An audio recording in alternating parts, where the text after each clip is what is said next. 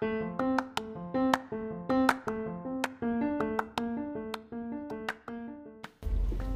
friends, this is Carrie. You're listening to the Everyday People podcast, where everyday people talk about everyday things. Again, I'm out and about driving. This, I think, is just going to be my MO for a while. It's the place that I can get some peace and quiet. I can have a few thoughts to myself. I'm not thinking for other purposes or other people. So, here's the thing that's been on my mind lately rocking my world, well, or at least making it a little bit better, is the concept of working for time. And what I mean by that is maybe there's a job to be done, and maybe you don't know how long it's going to take, or maybe you know how long it's going to take, and it just seems too overwhelming to get the whole thing done. So, you could think of it as a partial solution. You say, well, I'll work for this amount of time and then I'll be done. And then I'll, I'll reattack it either later in the day or the next day. Um, and it, it basically just helps to break it down into chunks that you know you can manage. Now, this started actually a couple years ago when I started uh, shifting my running habits. So instead of running a certain distance, I was coached by the fabulous Mary Catherine Fleming to to run for time. So when you start running by heart rate, your generally your natural easy effort running pace is going to go way down. And it's easy to freak out about that. And so like normally like let's say I used to be able to run five miles in 45 minutes. Well, now under heart rate training, let's say I could only run three miles in 45 minutes, or maybe four miles, whatever. Um, that could freak you out.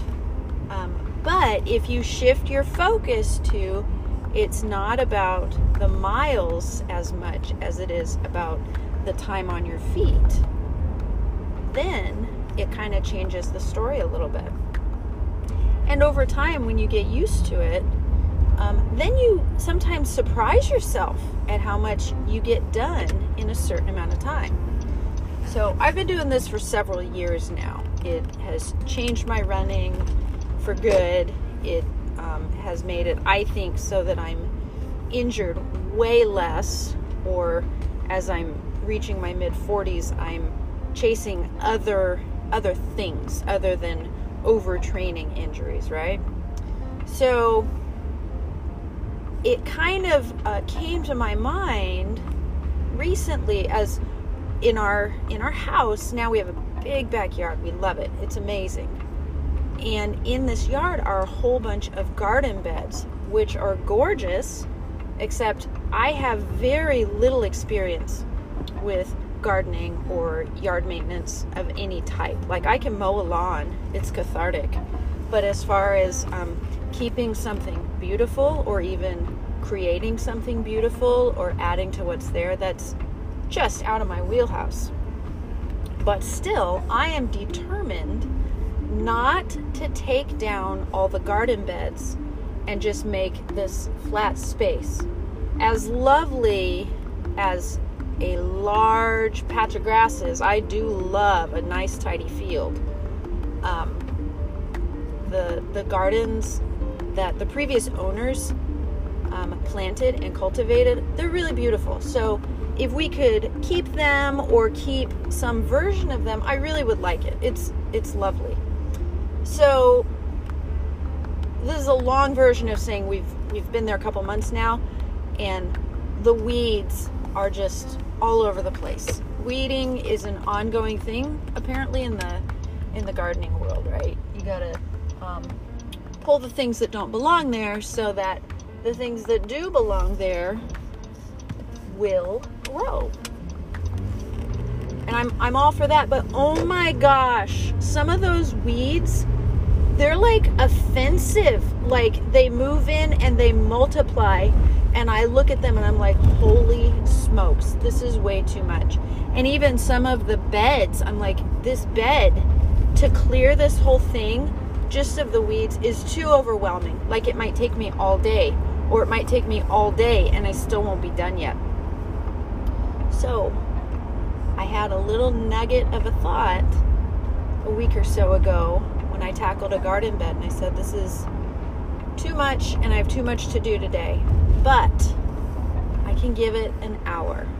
I can see what I can get done in an hour.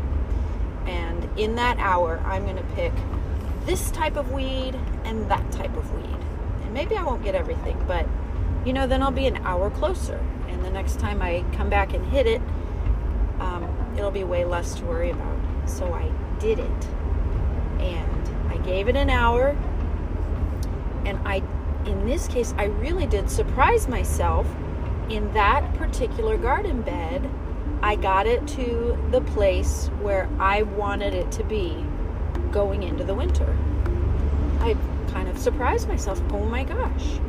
I got done way more than I thought I would. And I'm continuing this approach um, in other areas, in other areas of the yard, in other areas of my life. This is something um, I wonder if some people learn this skill earlier in life. I don't know.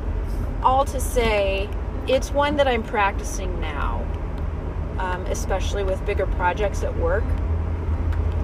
So it makes me feel very adult when I do something like that, when I break something down into chunks or I find a partial solution. So instead of freaking out and avoiding, I get I get something done and I get myself a little bit closer. So I just wanted to share that in case you haven't thought about it before. Um, I I did like compare notes with a couple beloved people in my life, and um, we all kind of laughed because they were like, "Oh no no no, we do the job and we complete the job even if we destroy ourselves." I said, "See, that's the thing. I if I destroy myself, like I'm out for a good day or two, where I'm like, I can't move anymore. I did all the thing. Um, and using working for time, I can do a partial, but then I've got the energy to come back to it the next time around because I haven't emptied my tank, or as uh, Coach Mary Catherine Fleming would say, I haven't burned up the Bonneville. So maybe give it a shot. Maybe if you if you have something that you need to tackle and you're either dreading it because it's ginormous or um, you're just afraid of how you're going to feel when it's done maybe maybe shift the focus. Maybe don't worry about finishing it. Maybe give it a chunk of time and then come back and tackle it again with another chunk of time and see how well you can make it work. And see if you feel better with this approach or if you feel better the other way we're all different. And uh, it, it, it might be worth a shot. And that's all I have to say today, everyone. Go forth, and we'll talk to you again next time on the Everyday People Podcast.